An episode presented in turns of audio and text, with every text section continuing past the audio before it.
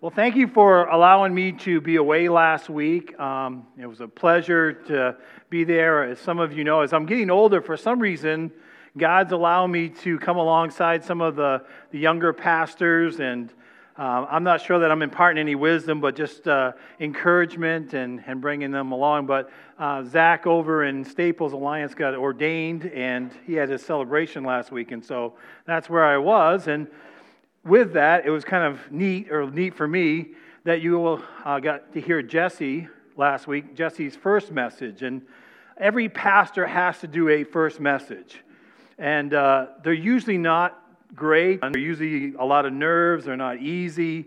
And uh, if I was going to have Jesse do one, you are the folks that I want him to do it in front of because I knew you guys um, give a lot of grace because I know you're pastor, and so you give a lot of grace, but you also uh, you will love on him no matter what. And so, thank you for doing that and allowing him to preach his first message here. And again, I don't know what God has for Jesse exactly, but he's been studying and been learning God's word, and he's been hoping to have that opportunity. And so, I wanted that to be here. And so, thank you for allowing him to do that last week. Now you're back to me. So, uh, as you know, we've taken a little bit of a break uh, with Palm Sunday and Easter, and then me being away last week. But I have not forgotten that we are still working through the life of Samuel. And so we're going to go there today, and we're starting chapter 12. And some of you are visitors here today, and don't worry, I'll get you up to speed because we've all been out of it for a little while. But the life of Samuel has been an interesting one. Um, as I've been studying and we've been working through it, we've realized that Samuel um, is kind of the transition guy. He's the guy that's in the middle. He's the, the last of the judges, and it's about the time when the kings are going to come into play. And so Samuel's life reflects that. And if you're new here or you're visiting, don't get worried. I ask questions often. They're not rhetorical questions because I'm not good at that. So I'll wait for an answer. But I want you to interact with me and I want you to be part of the message. And I want you to, to walk through these scriptures with me. And so I'll be asking some questions and I'll wait for answers. And I can be really patient if I don't get an answer. So uh, if you want to help out and keep things moving, answer some of the questions. But it's always good to have two wives, right? No. It did not work out for. Ryan's over there just laughing already. I don't know why he's laughing. Kim's going, knock it off. No. Um, right? It didn't work out so well, right? It, it, caused discord in the household. They were upset. And that's what Samuel came out of. And Hannah, his mother, prayed for a son. And God graciously gave her that. And she made a vow before the Lord to, to vow him to the Lord into the fact of service. And so she turned him over to Eli, right? Eli the priest. And that was a great situation as well, right? No, right? Eli was struggling with his sons. There was corruption going on. Things were not well. Eli was getting older, and he failed in his parenting. And by that, his sons were corrupting, and he paid the price for that. Right? God judged him for that. He, he lost not only his own life, but the lives of his sons and even one of his grandsons. And so, and his legacy stopped there. And so Samuel came out of that and became the leader. We also had in that interim, right before Samuel really takes over, we had the, the whole idea of the, the Philistines, right? The, the arch enemies of Israel capturing the Ark of the Covenant. Right? They, they captured it, and if you remember that story, right, they had it for a time, yet their idol ended up breaking over it and falling face first in front of it. And so we went through those chapters, and eventually they returned it because it was causing them great distress and great pain. They knew it was not of them, that God, the God that we serve, is much greater than the idols. And so the people repented and turned back around, which is part of the cycle of the Israelites, right? They fall into to out of the Lord's favor. They start following after idols. They get further and further away, and then God has to judge them and bring them back. He corrects them because he loves them, yet he never totally wipes them out. He always holds on to a few. And you'll see that even today. Samuel's going to remind them of God's faithfulness. Right? We've said that that's the theme not only of Samuel, but of the whole Old Testament, right? God is always faithful, even when we're not faithful. And so that's been part of it. And so after a time of Samuel's reign, Samuel has a family. He has two boys. And guess what? He ends up following basically the same path as Eli. And his two sons are not ready to take over. And so the people cry out for a king, right? And was it a bad thing or a good thing? Bad. Why was it bad? God was their king. Right, exactly. Thank you, Steve. God was their king, right? God's the one that was leading them. They didn't need a earthly king. And also, their motives were wrong, right? they they wanted a king to be like the other nations, they wanted to be like everyone else around them. And again, that's part of the problem and part of the falling away. And so, through that, Samuel anoints Saul, right? Remember that story? Saul's out chasing donkeys, right? The donkeys come into it again. We'll see there's a donkey in today. I can't get away from the donkeys in this, this, this uh, book of Samuel. But meanwhile, while he's out chasing them, he comes in contact with Samuel. Samuel anoints him, and Saul is starting to be prepared to be the king. But it's not an automatic thing. We, right? we, it took a, a couple of chapters, actually almost three chapters, before Saul is squarely put into the, the throne, right? He's, he's now their king, he's now their leader. Um, there was a step by step process. The people had to recognize him. In fact, Saul had to have that one battle, and that's where we kind of left off in chapter 11 a victory. And now Saul becomes their king. And ch- chapter 12 brings us to Samuel, where Samuel is going to step down. Some call it the Samuel's farewell speech, right? Interesting enough, as though Samuel's stepping down from one of his roles, he's not really in retirement. And um, I'm not picking on anyone that's retired here, but I tell you, I really do love those folks that retire because quite often they become busier than they were before when they had a, a regular job, right? Retirement doesn't mean that you stop, that you keep going. And Samuel is going to show us that, but he is going to take a step back from his role here. And that's where we find ourselves in chapter 12, verse 1. So if you're visiting, you're now at the same spot as all of us. And that was probably about nine weeks of messages, and we're all caught up in the same spot. So let's go forward this morning. Samuel said to all Israel, I've listened to everything you've said to me and set a king over you. Now you have a king as your leader. As for me, I am old and gray, and my sons are here with you. I've been your leader from my youth to this day. Here I stand, testify against me in the presence of the Lord and his anointed. Whose ox have I taken? Whose donkey have I taken? Whom have I cheated? Whom have I oppressed? From whose hand have I accepted a bribe to, shut, to make me shut my eyes? If I've done any of these things, I will make it right. Just stop right there. Again, Samuel now is addressing the whole of Israel, and he's kind of laying it out there, right? He's, he's saying, All right, I'm going to step out. I'm old and I'm gray. You have my sons, but they're not the leaders. You have a king. And he's saying, Hey, have I done anything wrong before you? So I was thinking about that. That's a pretty courageous step to take. Uh, that's a pretty bold step to take for someone to say, Is there anything? I remember Samuel's been with them from the beginning, the beginning of his life, and he's walked step by step through all the battles, through all the anointings, through all the services, through all the years, and to say, is there anything? Right? If you think about your life, I mean, there's usually always something in our past that we that could be brought against us as a charge. And Samuel's laying that out there. He's saying, hey, if there is, I want to make things right. And so he lays that out there. Have I taken anything? Have I cheated you out of anything? Have I accepted a bribe, right? That's what that, I accepted a bribe to shut my eyes. Remember, he's a judge, right? He has to make rulings. People would bring conflicts to him, and he would make a judgment on that. How's that fall into the law?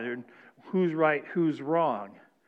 That's not an easy position to be in, right? Judges were not always you know, the favored person, right? They brought a message from God, but they also made rulings that quite often didn't make people happy with them. You know, it still happens today. Sometimes when people ask for advice and you, you give it to them and give it fairly, um, they tend to want to shoot the messenger first. That's the easiest target, usually the one that's in front of them.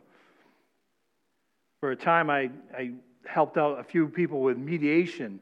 And I, I was told as I was going through some training, mediation, this was kind of in the business world, but right in mediation, the, the best outcome is when both parties were not happy with you, right? Think about it for a minute, right? When you're, you're coming together, there's got to be some give and take, and you, you try to meet in the middle, try to be fair, but usually the, no one gets exactly what they want in the business world. Well, the business world is not much different when you're dealing with people and you come together, whether it's counseling or, or you're having trouble with someone, usually no one gets everything, right? And no one's 100% to blame and no one's 100% at fault. There's that medium ground, and both parties are not usually happy. And so, this is the role that Samuel's had as a judge. And so, for him to put this out in front of them, he's taking some risk here, right?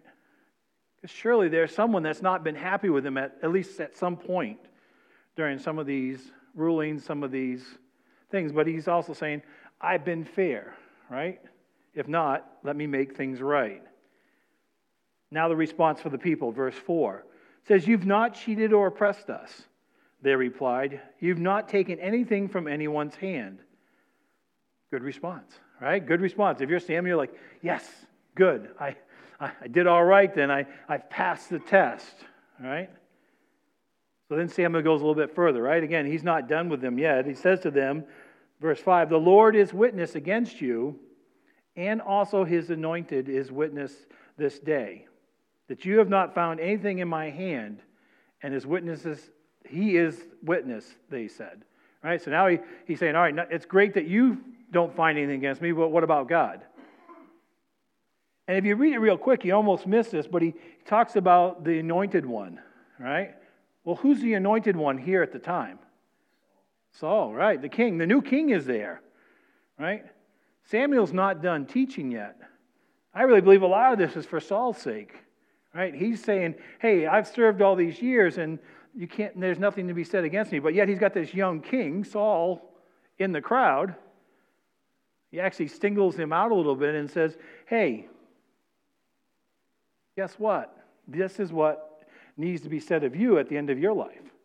I think he's teaching Saul, hey, you need to be able to stand in the same light, right? You're going to be the leader now. So you need to step up. You need to make sure that you don't fall into any of these traps, that you don't cheat anyone or that you don't accept any bribes. And so, as much as it is for the people and for Samuel saying goodbye, he's still teaching even to the end. Good practical lesson is there's a lot for us older folks to be teaching the younger generation as well. We have wisdom, we have things, life experiences that we can pass on and teach. Kind of like that Titus 2 theme that we're working through as elders and as a church this year, right? Older men, younger men, older women, younger women, right? How do we teach that? How do we pass on to the next generation? It works well here. And Samuel's doing the same for Saul. Verse 6 Samuel says to the people, it is the Lord who appointed Moses and Aaron and brought your ancestors up out of Egypt. Why is he going back to history? Why is he going back to all the way back to Egypt, right? They're, they're light years away from that. They're a long ways. They've been in the promised land for quite some time now. And again, that's, that's ancient history. Because Samuel knows that the people are going to be, need to be reminded of God's faithfulness, right? And even though they have new leadership, the same promises continue. Right? God is still going to be faithful. God is still there. And sometimes it's good to look back, right? It's good to look back and see how many times God's been faithful. And we forget. Some, we don't think he's going to be faithful in the future, but he is. And so Samuel's bringing that back to them, going back in history a little bit here. And he's saying, hey, our history's been, God has always been faithful, no matter who the leadership is. Verse 7 Now then, stand here, because I'm going to confront you with evidence before the Lord uh, as to all the righteous acts performed by the Lord for you and your ancestors. After Jacob entered Egypt, they cried to the Lord for help. And the Lord sent Moses and Aaron, who brought your ancestors out of Egypt and settled them in this place. Verse 9 is kind of the key here. But, it's a big but here, but they forgot the Lord, their God. Right? Again, that continual problem, right? They, Israel goes, things start going well, things are, are moving along, and all of a sudden they forget about God. And they get themselves in trouble, and God has to do something to correct them to bring them back. And the commander of the army of Hazor, and into the hands of the Philistines, and the king of Moab, who fought against them. Right? God would use those nations around them, would rise up and would start to inflict pain on them, would start to take over their lands and start to encroach on them or steal from them, and it would cause distress and pain. And God would send a deliverer, send someone to help them. He would intervene. And so Samuel, again, bringing that lesson forward, getting closer and closer to where they are now in that distress, verse 10, they would cry out to the Lord and, and say, We have sinned. We've forsaken the Lord and served the Baals and the Asheroth. But now deliver us from the hands of our enemies, and we will serve you. Right, that cry out. That was the, the purpose of the discipline, was to get them to turn back to God. Now, they couldn't rely upon the false idols. That never brought deliverance. And so he would bring them back and bring them back around saying, Hey, deliver us, right? Help us, get us out of that, and then we'll serve you. We, we give the Israelites a lot of uh, grief or we, we think lowly of them, but really it's no different than us, right? We, we forget, right? I always say we tend to have short memories sometimes on how faithful God is, and sometimes we're our own worst enemies, right? When things are going really good, we tend to put God down a little bit or forget about Him. Not always, but that's a temptation.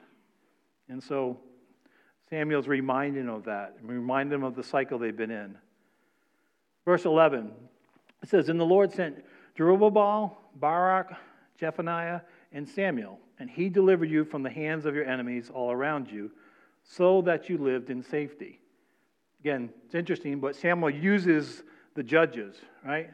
One of those is Gideon, and, and some manuscripts even say instead of Samuel, they say Samson. But these are all the judges. This is kind of current history now. This is getting closer and closer to their generation, almost where they're at right now. Remember, Samuel's the last judge, and so he's brought them now all the way up through their history, from Egypt up to there. Kind of like we do in the beginning, right? That review of where we've been. Samuel's doing the same thing. He's reviewing their history, and now we're at this point. And now you have a choice to make, right? Now you know the history. Now what are you going to do? Verse 12. But when you saw that Nahash, king of the Amorites, was moving against you, you said to me, No, we want a king to rule over us. Even though the Lord your God was your king, now here is the king you have chosen, the one you asked for. See, the Lord has set a king over you. Remember early on, right, when the people asked for it, Samuel was not pleased, right? Samuel was not happy about them wanting a king. Uh, he, was, he was upset by it, right? Remember, he, he had that complaint to God. We, we talked about that, right? Complaining to God about when things aren't fair. Again, we distinguish, right? Complaining about God is different than complaining to God. And so we had that interaction with Samuel, and I don't think Samuel ever did really settle that in his heart. He says, These are the things you asked for. You got what you asked for, and now you have your king. In some ways, God answered their prayer. They wanted a king, and so God gave that to him. And so there's going to be a cost, right? We looked at that in one of the chapters, right? It's going to cost you to have a king. You're going to have to give up in order to support a king. You're going to have to give up in order to support an army and his palace and all that's entailed. It's going to cost you. And so Samuel's reminding them you got what you asked for, but you still have a choice in this. Verse 14. 14 is another one of those key verses, verses to this passage. It says, If you fear the Lord and serve and obey him, and do not rebel against his commands. And if both you and the king who reigns over you follow the Lord your, your God, good. Kind of a, a stick in the ground here, right? In his speech, he's, he's making a point here. He says, even though you've asked for a king, even though you've got a king, and it may or may not be right, there's still something you can do here, right? There's things that you need to do as individuals, as a nation, right? Fear the Lord Right? That's a, an evident thing. That's a, a to do, right? Fear the Lord first. Serve. Certainly that's important, right? Serve. As you, you serve the Lord, you fear the Lord. That's part of your worship, part of your growth, part of your being. And that hasn't changed, just so you know. That kind of carries over even today.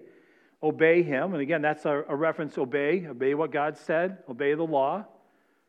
And so Samuel's pointing them back to hey, it won't matter as much about the nation if you do these things, right? Nation will be well taken care of. God's going to watch over you, God's the one that's going to provide. In other words, he's saying, don't rely on the king so much, rely on your heart and what your worship is. We can lose that same sight, right? We put our trust in other things other than God. And he says, if you do all these things, and the king does this as well, good. Things will be good. Verse 15, though, the contrast. But, but if you do not obey the Lord, and if you rebel against his commands, his hand will be against you as it was against your ancestors. Working against God, right? I'm not sure if I, if I asked for a raise of hand, I would hope that no one would raise and say, you, Does anyone want to work against God? Right? No. Right? It's a, it's a losing battle. You do not want to do that. But in many ways, we do actually work against God in our own lives, right? We, we get away from our relationship with God. We start doing things that we know are not right. And so we are. We're working against God. And God's not going to bless that. He's not going to take care of those things. He's going to be working against us. He's going to allow us the consequences. And I've said this before, and it, it kind of helps remind us that, right, we can pick the sin, but we can't pick the consequence.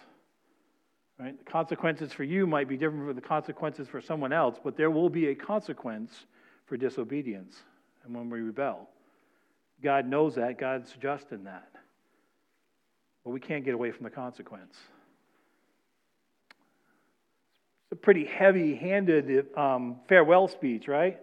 It's not, not, not light and fluffy and, hey, look at all the great things that I've done. He's actually kind of hey, this is my final message. I got your attention. I'm going to hit you pretty hard here. And again, it's on purpose. Samuel's not quite done with being the spiritual leader, he's just stepping out of his role as judge. Verse 16 says, Now then, stand still and see this great thing the Lord is about to do before your eyes. Is it not wheat harvest now? I'll call on the Lord to send thunder and rain, and you will realize what an evil thing you did in the eyes of the Lord when you asked for a king. Again, God gave them a king, but their motives were wrong, right? Their motives were, were the fact that they wanted to be like the other nations. And so this is now the judgment for that. And this is where Samuel rolls out of that role of judge and into prophet. And so for a good prophet, there needs to be some visible sign. And so here we have it here in Scripture, and it's going to happen right now, right on the spot, right before them. He said, Samuel wears many hats in his role, and this is one of the other places as a spiritual leader. Verse 18 Then Samuel called on the Lord, and on that same day, the Lord sent thunder and rain, so all the people stood in awe of the Lord and of Samuel. The people said to Samuel, Pray to the Lord your God for your servants, so that we will not die. For we've added to all of our other sins the evil of asking for a, a king. There's a realization now, right? Uh oh, we've made a mistake, right? We, we've, we've added on to it. We've asked for something, and now God's judging, right? The, the harvest is here, right? They've been waiting. They've done the planting. They've, they've watched it grow. It's just about ready. And all of a sudden, Samuel calls down God, and God wipes it all out. He lays it bare. I mean, that would be demoralizing at best. And again, that, that's their their food. That's what they need to get them through the next season. It's going to take a while before they get that next crop. And so this miracle has happened right before them. And we see, as with that, there's quick repentance. Right? Forgive us, right? We see now. We see what's happened. Verse 20 Samuel's a good leader here in this, I say. Verse 20 says, Do not be afraid. You have done all this evil, yet do not turn away from the Lord, but serve the Lord with all your heart. Right? That, that caution, right? Yes, this has happened. God's judged us, but He still loves you. And He says, hey, don't turn away. Actually, He's saying lean in a little bit harder, right? Grow a little bit closer in this, right? Time for a heart check. Do you, do you really love the Lord in the good times and the bad? This is certainly a bad time for them right here in the moment. Verse 21, he says, Do not turn away after useless idols. They can do you no good, nor can they rescue you because they are useless. For the sake of his great name, the Lord will not reject his people, because the Lord was pleased to make you his own. Right? That reminder. These are still God's chosen people. He's still not done with them. He's not happy with them. He's not happy with the things that they've been doing, but he's still not done with them. He still cares about them as individuals and as a nation. And so, even though he's not pleased, he's not done. He right? They're still his. Verse 23 says, As for me, far be it from me that I should sin against the Lord by failing to pray for you. Joe, I don't know how Samuel's here, but that was a good thing about praying for your leaders, but also leaders praying for their people, right? Samuel's here is like, hey, my job here is to pray for you and to intercede on your behalf. Even though you've done wrong, I'm still love you as a leader. I still want to pray for you. I'm still going to, I'm still part of this group. I don't want to just leave you to your own. And he says, it would be sin for me not to pray if we put it in today's term at this point. And he says, I need to be praying for you. And so he says, Pray for you, and I will teach you the way that is good and right. But be sure to fear the Lord and serve him faithfully with all your heart. Consider what great things he has done for you. Yet, if you persist in doing evil, both you and your king will perish. And he kind of wraps up his speech here, right? He, that's his ending, right? And again, if you wanted to condense the whole message down to a few words, if you're like that, the bottom line like I tend to like to do, is bottom line things, right? Don't forget how faithful God is. Worship God with all your heart, right? Persist in doing that, right? Don't do evil. There's some do's and there's some don'ts here. There's no getting around that, right? If we obey God and our king does that, things will go well with us.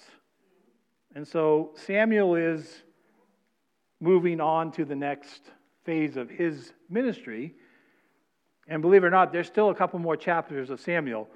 So if you came and thought, well, great, Charlie, you finally finished this series on Samuel, guess what? No, Samuel's not quite done yet. There's at least two, maybe three more sermons on Samuel, but it does start to wind down. Samuel is getting older, and Saul is going to start taking over as king. But Samuel's not done yet. He's not fully retired, if you want to use that term. He's still going to help them with their spiritual matters. He's still going to speak in when he needs to speak in. So we're not there. We're not back in that time. Oh, I, I also threw in verse 1 of 13. Oh, there it is. Just to, to remind you, right, that Saul's going to be there, right? Saul's the next character that's going to play a prominent role as Samuel backs down. But Saul was there 30 years old when he became king, and he reigned over Israel 42 years, which is a long period of time. So there's going to be a long time that Saul's going to be in control. It's not a, a fleeting thing. And Samuel's going to be there for part of it. Again, part of that transition. And we'll look at a little bit more of that uh, next week. But what about us today? Right? We're, we're not there. We're not in their shoes. We haven't asked for a king. We haven't done these things. We're not Israel. We're, there's, there's a difference. We're believers today where we are. But are, we, are there some things that we can still take away? Are there some things that we can still do today as believers in Christ? Certainly. Right? So I'm going to give you three do's and three don'ts. Right? First, do obey God. Right? Obey God. Obey His word. What His word says, we need to put into practice. We need to do those things. Second one is serve the Lord with all your heart, right? We talk about it often, right? It's not a religion, it's not a, just a, a checklist or a punch list, but it's a heart condition, right? That relationship that we have, right? Serve the Lord with all our heart. Read on what God says becomes an issue of the heart. And then follow after the Lord, right? lead on what God says. But each day, and for me, it's almost sometimes moment by moment, right? You know, what do I do in this situation? Right? Listening to that Holy Spirit, having that, that moment by moment. And then a couple of don'ts. I gave you the good news first and the bad news second, I'm not sure, but it's all good news uh, if you heed the warning. But one is don't have idols, right? Don't have idols.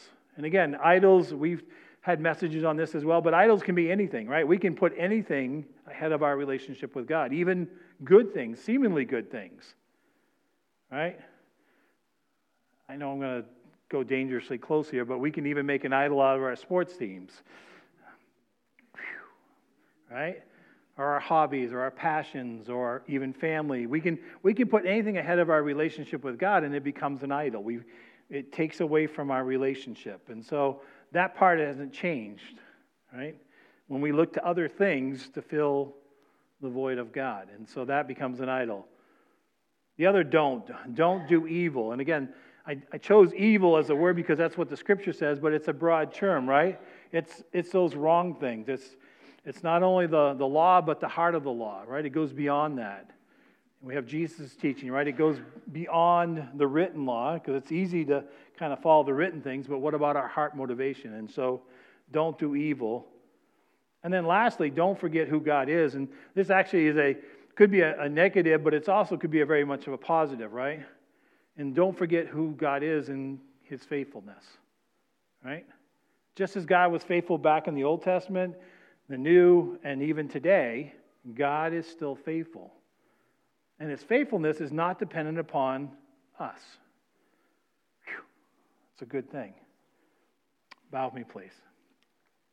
Gracious Heavenly Father, we just thank you for our time this morning in your word. We thank you for the scripture that speaks to learn us. And Lord, the, the reason we're here this morning is to, to learn and to grow, but also to worship you first and foremost. For you are worthy to be praised. And Lord, we do thank you for your faithfulness, even though at times we are not faithful, that you remain the constant. You are the foundation. Lord, help us to grow in our relationship, Lord, and help us to do what you've called us to do, each and every one of us. Lord, we love you and we praise you. In Jesus' name, amen.